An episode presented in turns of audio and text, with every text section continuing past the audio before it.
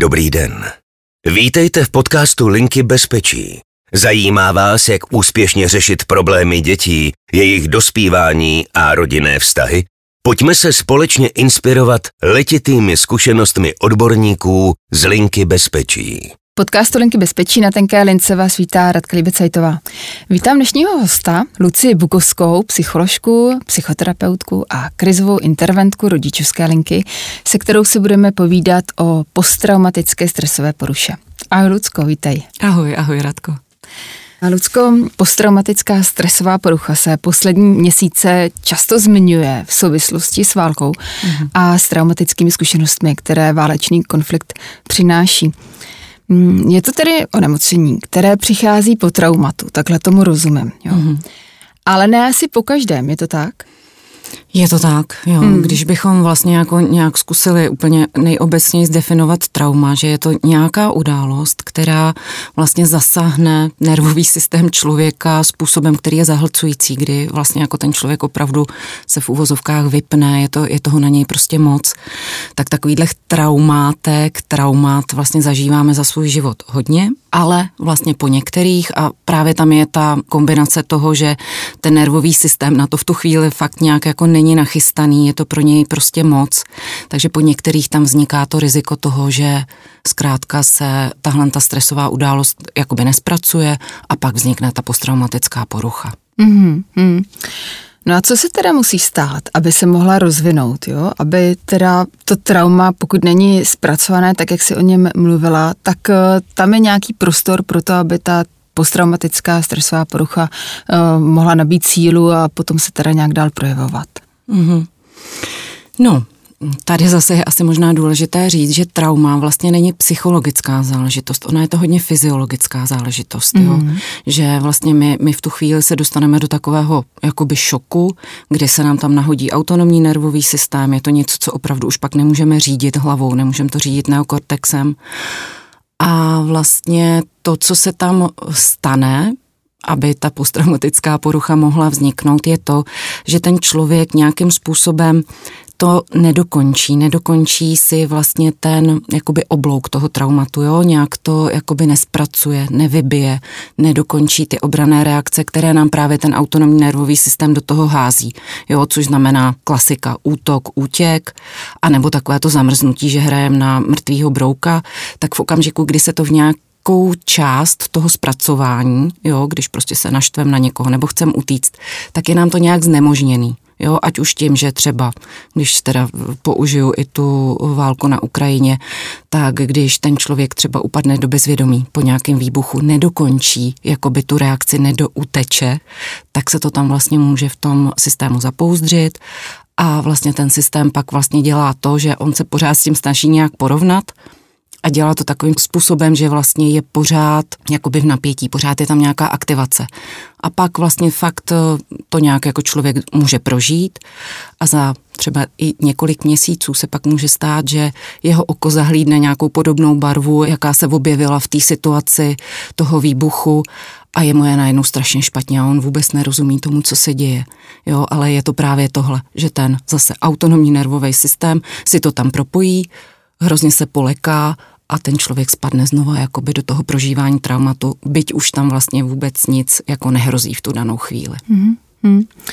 Líbilo se mi, jak si popisovala ten oblouk, jo? si to hmm. představuju, hmm. že vlastně na té cestě se to někde pozastaví hmm. a nějak to usne hmm. a pak se to znovu probudí, když se objeví nějaký stimul, který to vlastně připomene tu, tu událost. Přesně, spouštěč. Hmm. Jo, spouštěč. Pak, pak to můžou být takové jako malinký věci, které ale toho člověka rozhodí a zase jak my jsme takový jako společensky hodně mm, jako strukturovaný bytosti, savci, tak se za to pak taky nějak obvinujeme. Jo? Říkáme si, Ježíš Maria, co blbneš, ale tím pádem to znova jakoby jenom potlačíme, nedovolíme tomu, aby jsme se třeba dovyplakali po nějaký době, nebo třeba fakt i to vybíjení toho traumatu probíhá třeba přesto, že se člověk třese, Jo, tak tohle to si jakoby nedovolíme a tím pádem to tam nějak jakoby udržujeme. Mm-hmm. Ten třes je asi důležitý, mm-hmm. to jsme mm-hmm. tady probírali v minulých podcastech, mm-hmm. třeba i když jsme se bavili o, o těle a práci s tělem v krizové intervenci, tak tam ten třes zmiňovala Táňa Mančíková, Přesně. že je důležitý mm-hmm. vlastně mm-hmm. a že je dobrý ho nějak nepotlačovat a nechat Přesně. proběhnout. Jo, jo, mm. jo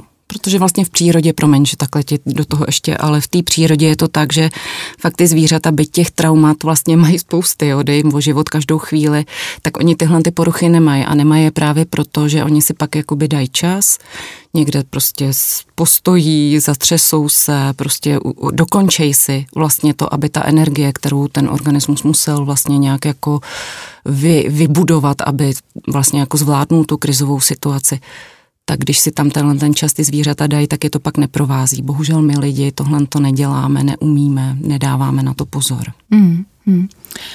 A takže si teda může projevit vlastně ta posttraumatická stresová porucha i s nějakým jako dlouhým odkladem, jo? Mm-hmm. třeba i v řádu let. Jo? Si třeba Říkám, jestli může být eh, nějaký symptom, pokud třeba je žena po rozvodu i třeba, nevím, pět, deset let. Mm-hmm. Vlastně pořád se z toho nějak jako neoklepe, neotřese. Mm-hmm. A, a jestli to může být třeba jo, příznak nějaký posttraumatický stresový poruchy, to, že to vlastně pořád nespracovalo.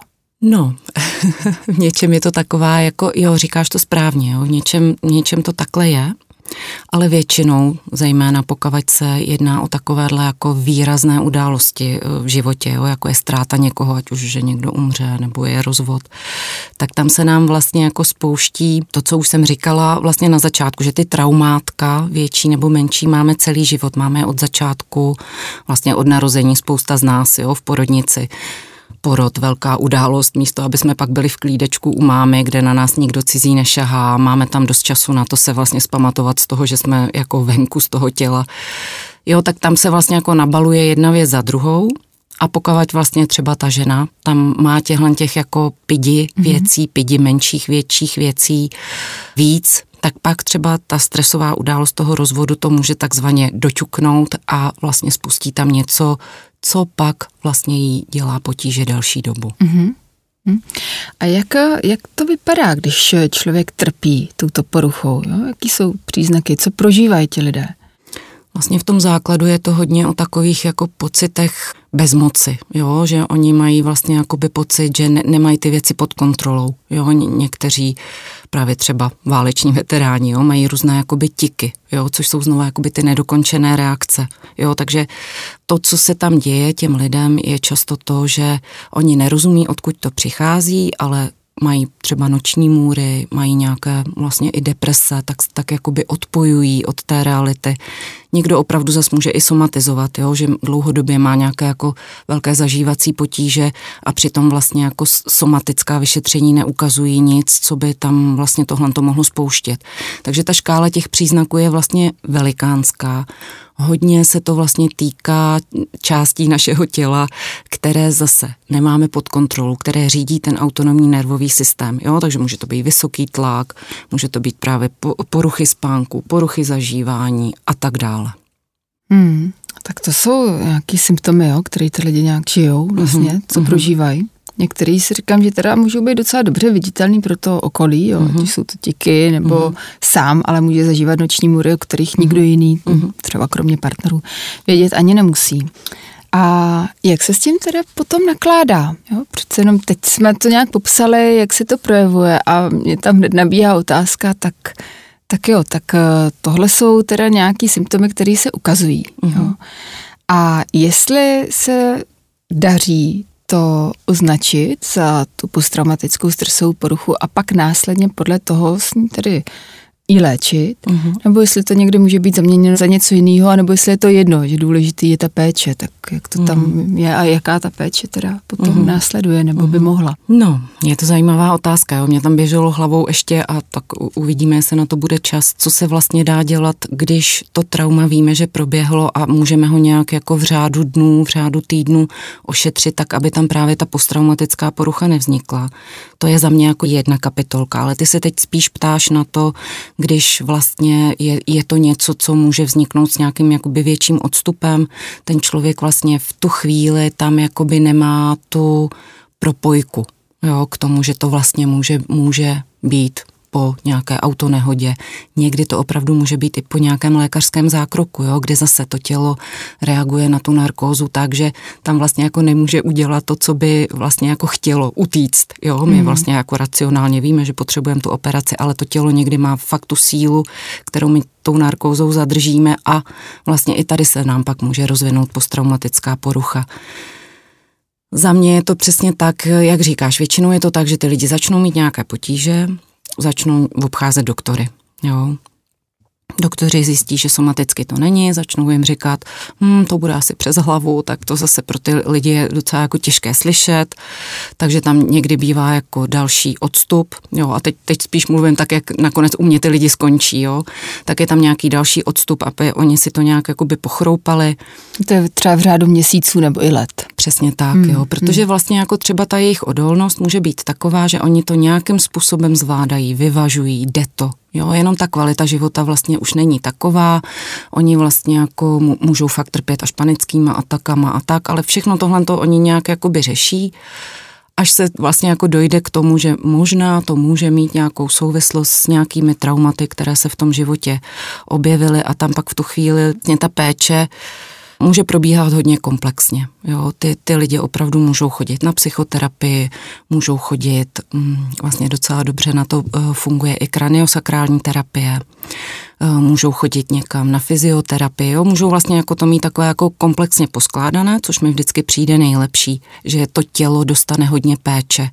A v tom základu, tak jak už jsem říkala na začátku, že uh, trauma není úplně jakoby psychologická věc, tak to, čím se to dá léčit, tak to je právě jakoby práce s tělem. Jo, kterou umí třeba metoda, kterou já dělám a tak samozřejmě jsem tím ovlivněná, že jí nějak věřím a vidím, že to funguje a to je somatic experiencing, umí s tím pracovat i biosyntéza, umí s tím pracovat vlastně i přístupy psychoterapeutické, které právě jsou zaměřené na tu komplexnější péči, na to, na, i, i na práci s tělem. Mm-hmm. Jo, takže jo. nějak jako zevrubně komplexně vlastně mm-hmm. psychosomaticky Přesně tomu tak. přistupovat. Přesně eh, tak. Mm. No a kdybychom teda rovnou teď mohli, nebo ty jsi mohla říct eh, něco k tomu, jak, eh, si říkám, to je vlastně prevence, jo, ty posttraumatický stresový poruchy, jak tomu přistupovat, aby se nerozvinula právě v těch dnech, třeba po té prožité události nebo v týdnech. Uh-huh, uh-huh. No, za mě jako nejdůležitější je uh, dát těm lidem dost času. Jo, že uh, vlastně v něčem ten systém opravdu on se tak jako vypne, odpojí a nějak jako potřebuje ten čas na to, aby zregeneroval.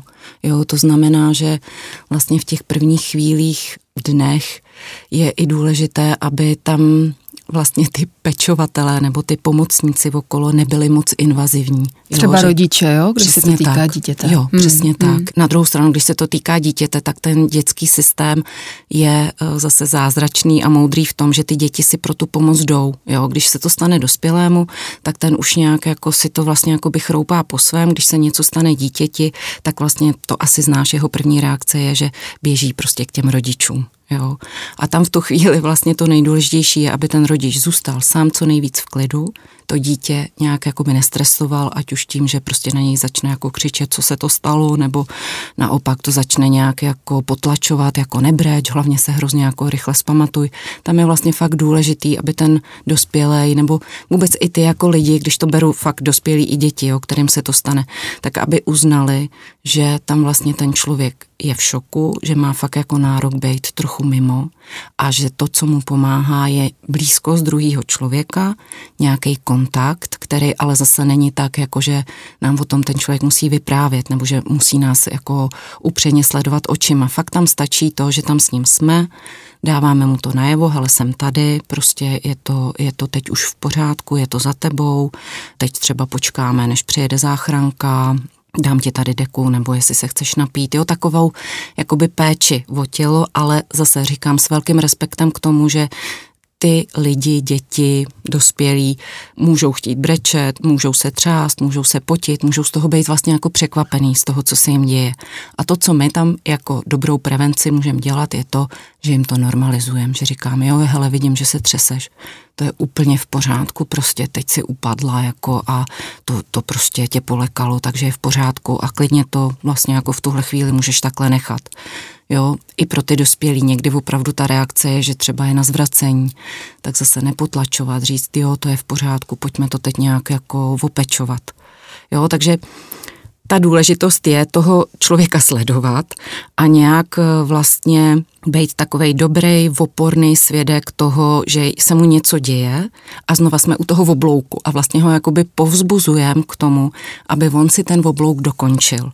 Jo, že tam třeba opravdu pak může jako proběhnout i, že ty děti, obzvlášť třeba po těch operacích, mají takový, jako že potřebují těma ručičkama jako odtlačovat, protože vlastně jako fakt to tělo to potřebuje dokončit tenhle ten pohyb.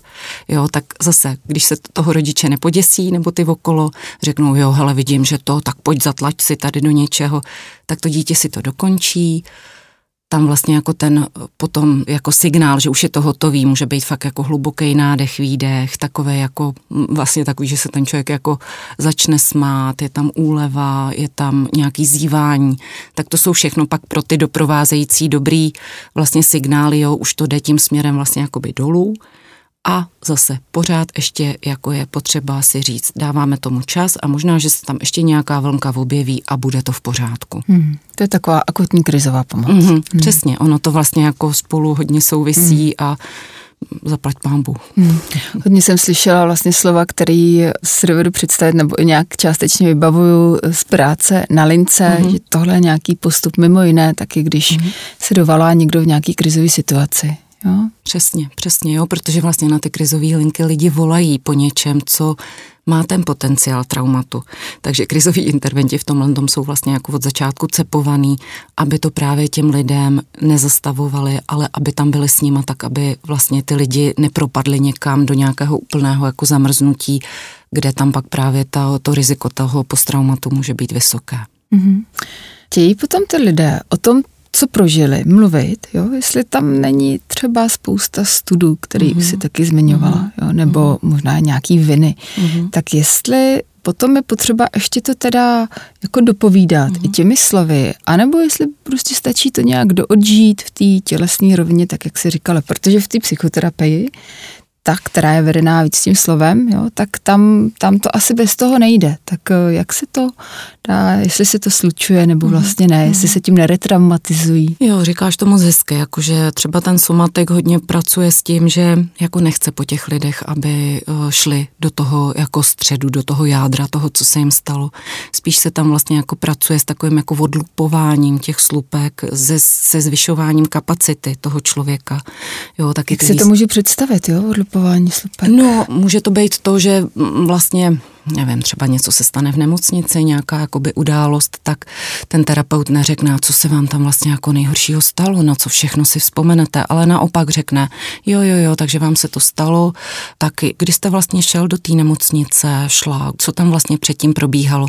A vlastně ten nervový systém už jenom tím, že se jakoby přiblížíme nějak k té události s nějakým předstihem, tak on se začne aktivovat. Jo, začnou tam prostě probíhat nějaký změny a tam vlastně v tu chvíli ten terapeut řekne, jo, jo, tak teď vidím, že už to jako se zvyšuje ta aktivace, mm. pojďme se usadit, pojďme si dát nějak jako v tu chvíli zase ten čas na to, aby ten nervový systém vlastně mohl už tuhle tu jakoby první slupičku toho, že se vlastně jako blížíme k tomu něčemu, tak aby on jí mohl odžít, mohl ji integrovat a zpracovat. Mm. A třeba na dalším setkání se posuneme blíž, jo, jaký to bylo na tom pokoji, jo, nebo jaký to bylo před tím zákrokem. Jo, a vlastně je to takhle, že se jde okolo a vlastně pořád sleduje ten záměr, aby aby nedošlo znova k tomu zahlcení, přesně jak ty říkáš, k té retraumatizaci, aby tam vlastně byl pořád ten zážitek, já se přibližuju k něčemu nepříjemnému, ale je to pro mě zkousnutelný, není to zahlcující. Jo, tak tohle je vlastně ten systém, v podstatě i výzkumy potvrzují, že i co se týče traumatu, my tu paměť máme hrozně děravou. Jo? A je to úplně v pořádku, že si to nepamatujeme, pamatujeme si to zkresleně. Já mám zkušenosti, že když se k tomu blížíme, tak těm lidem jako vyvstávají vzpomínky, které předtím vůbec vlastně jakoby neměli k dispozici. A je to zase nějaký znamení toho, že už to léčíme, že už se mhm. vlastně jako blížíme, že už se narovnáváme k tomu, aby ten systém nervový mohl být vlastně co nejvíc orientovaný. Mm-hmm. Takže každá ta slupička potřebuje tady tu akutní, tu krizovou péči. Přesně, jo? potřebuje ten čas mm-hmm. jo, a mhm. potřebuje tu pozornost toho, že jo, nemusíme spěchat. Je to takhle, jako pojďme udělat ten jeden krok a dát dost času tomu tělu, aby to nějak pochroupalo. Mm. Po tom traumatu ale nemusí vždycky přijít jenom posttraumatická stresová porucha. Jo? Naštěstí buď to se teda dokončí, jo? nebo když se nedokončí, tak eh, se dá zpracovat ještě i nějak jinak. Jo? Říká se tomu posttraumatický růst. Mm-hmm. Jo? Tak ehm, jak to může vypadat? A nebo jak k tomu dojít? Mm-hmm. No, taky taková jako otázka, který bychom tady mohli zůstat docela dlouho ten posttraumatický růst za mě. Jo? A možná jako budu moc ráda, když ty mě doplníš. Pro mě je to tak, že v rámci těchto těch eh, jako náročných, velikých eh, situací, které se nám v životě dějou, takže je, tam je vlastně schovaná velká příležitost. A je to právě ta velká příležitost pro jak říkáš, pro ten růst, protože lidi, kteří projdou traumatem, který to nějakým způsobem úspěšně s nějakým pocitem satisfakce projdou, tak vlastně se jim ohromně zvýší kapacita soucitu, otevřenosti, pozornosti nejenom k sobě, ale i k druhým. Jo, je tam i vlastně jako větší tak jako z těch zkušeností, co mám větší, nějaká jako schopnost mít, uh, pocitovat vděčnost za to, co ti život přináší. Jo, takže to trauma opravdu v sobě má, má schovaný i tohle, že to vlastně člověka nějakým způsobem donutí se zastavit a pokavať je to zvládnutelný, tak to vlastně může přinést i tyhle ty dary, že spousta lidí, spousta lidí v pomáhajících profesích vlastně si nějakýma traumatama, který zdárně dokončili, zdárně prošli, tak, tak ty mají za sebou a to jim pak vlastně dává i tu mm, nějak jako sílu nebo chuť pomáhat druhým. A to mně přijde, že vlastně taky může být takový výsledek, výsledek toho, že se nám stane v životě něco, něco těžkého. Mm. Mm. A jsou nějaké okolnosti, za kterých eh, může přijít, jo? jestli tomu se dá nějak napomoct? Hmm, možná mi to ještě zkus víc, víc eh, hmm. říct. No, přemýšlím, mhm. přemýšlím o tom, uh, jestli když člověk ví, jo, většinou ví, že prožije těžkou událost, nějaký, nějakou traumatickou, obtížnou, cokoliv to může být, včetně přesně jako porodu nebo zákroků v nemocnici u svých dětí a tak dále. A je si nějak jako vědom, že to ještě není úplně zpracovaný, jo, nebo to prostě bylo zátěžují a trvalo to dlouho, vlastně a potom i ta rekonvalescence, jo, trvá nějak dlouho a říká si, já s tím potřebuju něco udělat, nějak to zúročit, jo, co můžu jako dělat, abych vykročil tou cestou k tomu posttraumatickému růstu.